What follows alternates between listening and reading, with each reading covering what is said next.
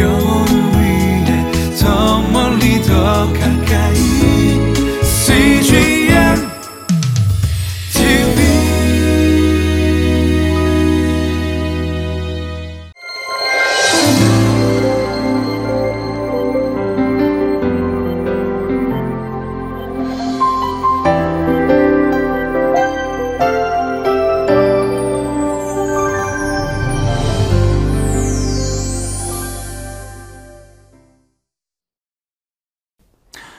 신앙인이 일생 하나님의 뜻에 합당하게 살기는 쉽지가 않죠. 때로는 부족함이 있고, 때로는 연약함이 있고, 또 때로는 하나님의 뜻을 온전히 이루기도 하죠. 오늘 여호사밧을 통해서 내게 부족한 것, 내가 더 노력해야 될 부분들이 무엇인지를 함께 묵상해 보도록 하겠습니다.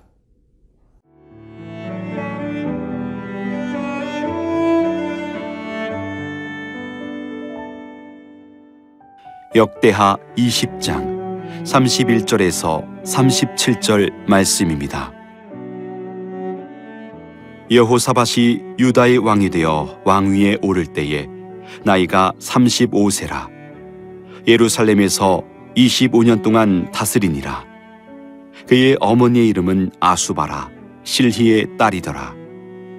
여호사밧이 그의 아버지 아사의 길로 행하여 돌이켜 떠나지 아니하고 여호와 보시기에 정직하게 행하였으나 산당만은 철거하지 아니하였으므로 백성이 여전히 마음을 정하여 그들의 조상들의 하나님께로 돌아오지 아니하였더라. 이외에 여호사밧의 시종 행적은 하나니의 아들 예후의 글에 다 기록되었고 그 글은 이스라엘 열왕기에 올랐더라. 유다 왕 여호사밧이 나중에 이스라엘 왕 아하시아와 교제하였는데 아하시아는 심히 악을 행하는 자였더라. 두 왕이 서로 연합하고 배를 만들어 다시스로 보내고자 하여 에시온 게벨에서 배를 만들었더니 마레사 사람 도다와후의 아들 엘리에셀이 여호사밧을 향하여 예언하여 이르되 왕이 아하시아와 교제함으로 여호와께서 왕이 지은 것들을 파하시리라 하더니 이에 그 배들이 부서져서 다시스로 가지 못하였더라. 성경에 등장하는 인물들 보면 하나님의 뜻에 완벽하게 실수 없이 산 사람은 거의 없습니다. 아브라함도 그랬고, 모세도 그랬고, 다윗도 그랬고, 한쪽으로 잘하는 부분이 있으면 한쪽으로 부족한 부분이 있는 것이죠. 어쩌면 우리가 그런 부족한 부분이 있음에도 불구하고 여전히 하나님은 사랑하시고 또 우리를 당신의 도구로 쓰시는 것에 대하여 감사를 할 수밖에 없는 것이죠. 자, 여호사밧도 우리들에게 좋은 본이 되는 부분이 있는가 하면 또 본이 돼서 안 되는 부분이 있는 것을 우리가 알게 됩니다. 먼저 여호사밧이 우리에게 보여준 좋은 본이 32절 말씀에 써 있습니다. 여호사밧이 그의 아버지 아사의 길로 행하여 돌이켜 떠나지 아니하고 여호와 보시기에 정직하게 행하였으나 여호사밧은 아버지 아사로부터 신앙을 유산으로 잘 물려받은 것입니다. 아버지 아사가 여호와 보시기에 옳은 선택을 하고 결정을 하고 또 건강한 신앙인으로 살았고 또 하나님의 뜻에 합당한 일을 하는 부분이 있었죠. 여호사밧도 아버지의 그와 같은 신앙과 왕으로서의 통치의 모습 이런 것들을 본받았던 것입니다. 여러분 부모에게 신앙을 유산으로 물려받고 또 나도 누구에게인가 내 자녀들에게 그 신앙을 유산으로 물려주는 것은 너무나 중요합니다. 신앙은 학습해서 얻어질 수도 있겠지만 가장 기본적으로는 가정에서 부모로부터 물려받아야 되는 것입니다. 유태인들의 신앙이 수천 년이 지나도 견고하게 지켜질 수 있는 것은 가정에서 신앙교육을 부모로부터 받았기 때문이죠. 예배하는 것이나 또 기도하는 것이나 가정에 좋은 일이 있을 때 하나님께 영광을 돌리는 것이나 어려움이 있을 때 함께 모여 기도하는 것이나 또 하나님이 주신 것들에 대하여 감사하며 기뻐하며 드리는 것이나 이 모든 신앙과 신앙인으로서 마땅히 해야 할 그와 같은 행위들이 가정에서 이루어질 때 우리의 자녀들이 어려서부터 그것들을 보고 배우게 되고 따라서 건강한 신앙인으로 성장하여 또 어, 신앙인답게 살게 되고 이와 같은 유산이 부모에게로부터 물려지고 자녀들에게 물려지는 이런 일들이 우리에게 있어야 하는 것입니다. 제가 어, 외국 생활을 할 때에 어, 이름은 기독교 국가지만 점점 그 신앙이 몰락하고 교회가 문 닫아 가는 상황들을 많이 봤는데 그 원인을 가만히 분석해 보면 어떤 시대적 환경이 있기도 하지만 더 근본적으로는 부모들이 자녀들에게 신앙을 유산으로 물려주지 않는다는 거죠. 어떤 포스터 모더니즘이라는 시대의 그 정신에 따라서 나타난 결과이기도 하고 또 한편으로는 자녀들에게 자기들의 신앙을 물려줄 의지가 어, 부족했던 것이죠. 사랑하는 여러분, 정말로 자녀를 사랑한다면, 정말로 자녀들의 미래를 축복한다면, 돈, 재산, 건물, 아, 이와 같은 것도 필요하겠지만, 더 근본적으로는 신앙을 유산으로 물려주는 게 너무나 중요합니다. 이 신앙 교육은 가정에서 어릴 때 하지 않으면 아이들이 성장해서 그 신앙인으로 살기가 거의 어렵다는 거예요. 신앙교육은 어릴수록 좋다. 그래서 여러분들이 그 신앙이 대를 이어서 가문에서 가문으로 이어져 내려가는 그러한 놀라운 축복이 있기를 바랍니다. 여우사밧은 바로 부모님에게 그러한 신앙을 물려받은 훌륭한 사람이었던 것이죠. 우리도 신앙을 물려받고 물려주어서 하나님의 뜻이 우리 집안에 계속해서 이루어져 가는 놀라운 역사가 있기를 바라겠습니다.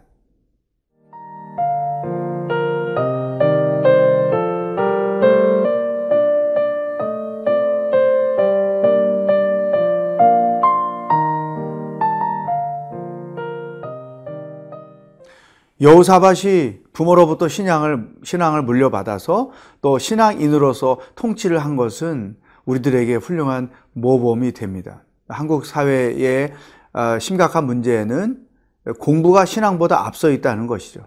신앙 교육이 공부 교육보다 뒤떨어져 있다는 것이죠. 그래서 점점점 어, 청년부가 없고 중고등부가 없고 하는 이런 교회 안에 위기가 어, 닥치고 있다는 것을 우리는 인식해야 됩니다.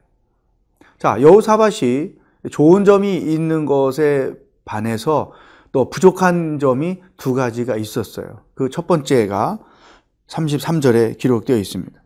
산당만은 철거하지 아니하였으므로 백성이 여전히 마음을 정하여 그들의 조상들의 하나님께로 돌아오지 아니하였다. 본인은 어, 예배자로 있을 수 있었지만 백성들이 온전한 예배자로 세우는 일을 힘써하지 않았다는 것이죠. 그 증거가 산당을 없애지 않은 것이죠. 이 산당이라는 것은 가나안의 문화 중에 하나예요. 사람들이 어, 예루살렘 성전에 와서 예배하기가 어려우니까 어, 쉽게 편하게 하기 위해서 자기 동네에다가 옛날 우리나라 선왕당 뭐 이런 것이 있던 것처럼 어, 일본에 가면 그 신사가 동네마다 있잖아요. 그것처럼 편리하게 그런 단을 쌓아놓은 거예요. 근데 그 단을 쌓아놓고 하나님을 예배한 것이 아니고 우상을 섬겼다는 것이죠.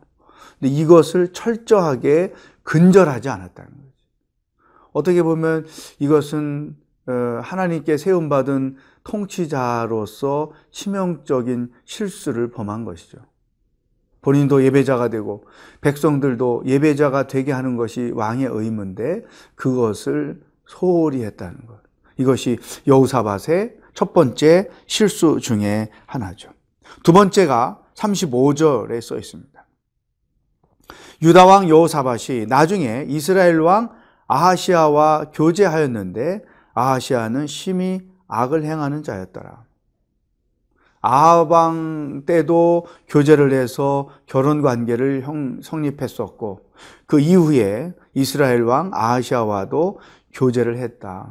근데 이 이것이 이 여호사밧의 실수인데 왜 실수가 되냐면 그게 하나님의 뜻이 아니었다는 거예요. 하나님은 이스라엘 왕과 교제하기를 원하지 않으셨어요. 왜냐하면 이스라엘 왕은 끝없이 악을 추구하는 사람이고 하나님을 거역하는 사람이었죠. 백성들을 하나님이 택하신 백성들을 죄짓게 만드는 왕이었어요. 그러니까 하나님은 이스라엘 왕과 교제하는 것 자체를 원하지 않으셨어요. 근데 여호사밧은 어리석게도 이스라엘 왕과 손을 잡고 통치를 하려고 했던 것이죠. 왜 그랬을까? 근데 그 이유를 뭐 몇, 몇 가지 생각해 보면 어떤 전쟁에 대처해서 힘을 합치기를 원했을 수 있고요. 도움을 받으려고 서로 의지하는 마음을 가졌을 수도 있고 또 한편으로는 어, 이스라엘과 어, 교제함으로써 어떤 자기의 자리를 더 견고하게 만들어 가려고 할 수 있겠죠. 그래서 자기가 도움이 필요하니까 어, 손을 잡았던 것은 틀림이 없습니다. 사랑하는 여러분, 여기에서 우리에게 주신 하나님의 말씀이 있어요. 아무리 내가 힘들고 어려워도 어, 어떤 선택과 결정을 할 때에 그것이 하나님의 뜻에 어긋나는 일이면 내려놓아야 한다. 아무리 위기라고 해도 하나님의 뜻을 거스리는 선택과 결정을 해서는 안 된다.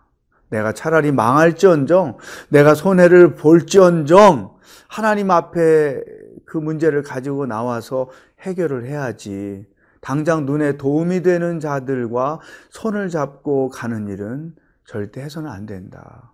여호사밭이 어떻게 됐어요? 함께 교역을 하려고 나갔다가 하나님께서 37절에 보면 그, 그 무역이 성사가 되지 않도록 깨뜨려서 돌아오지도 못하고 빈손이 되는 이런 일이 벌어져 버리고 말았다는 것이죠.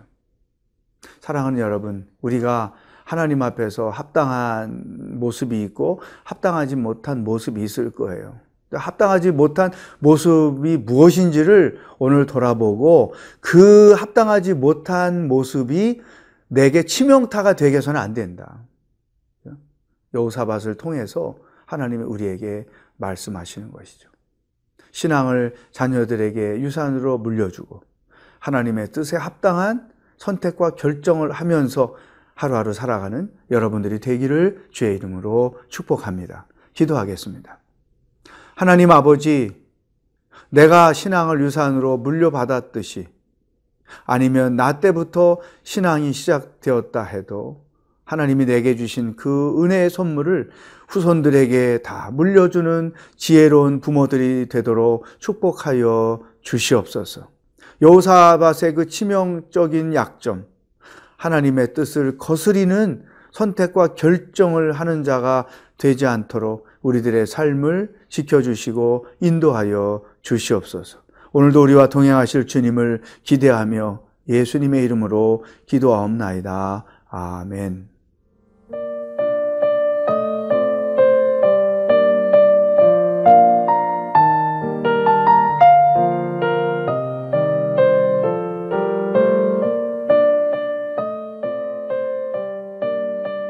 프로그램은 시청자 여러분의 소중한 후원으로 제작됩니다.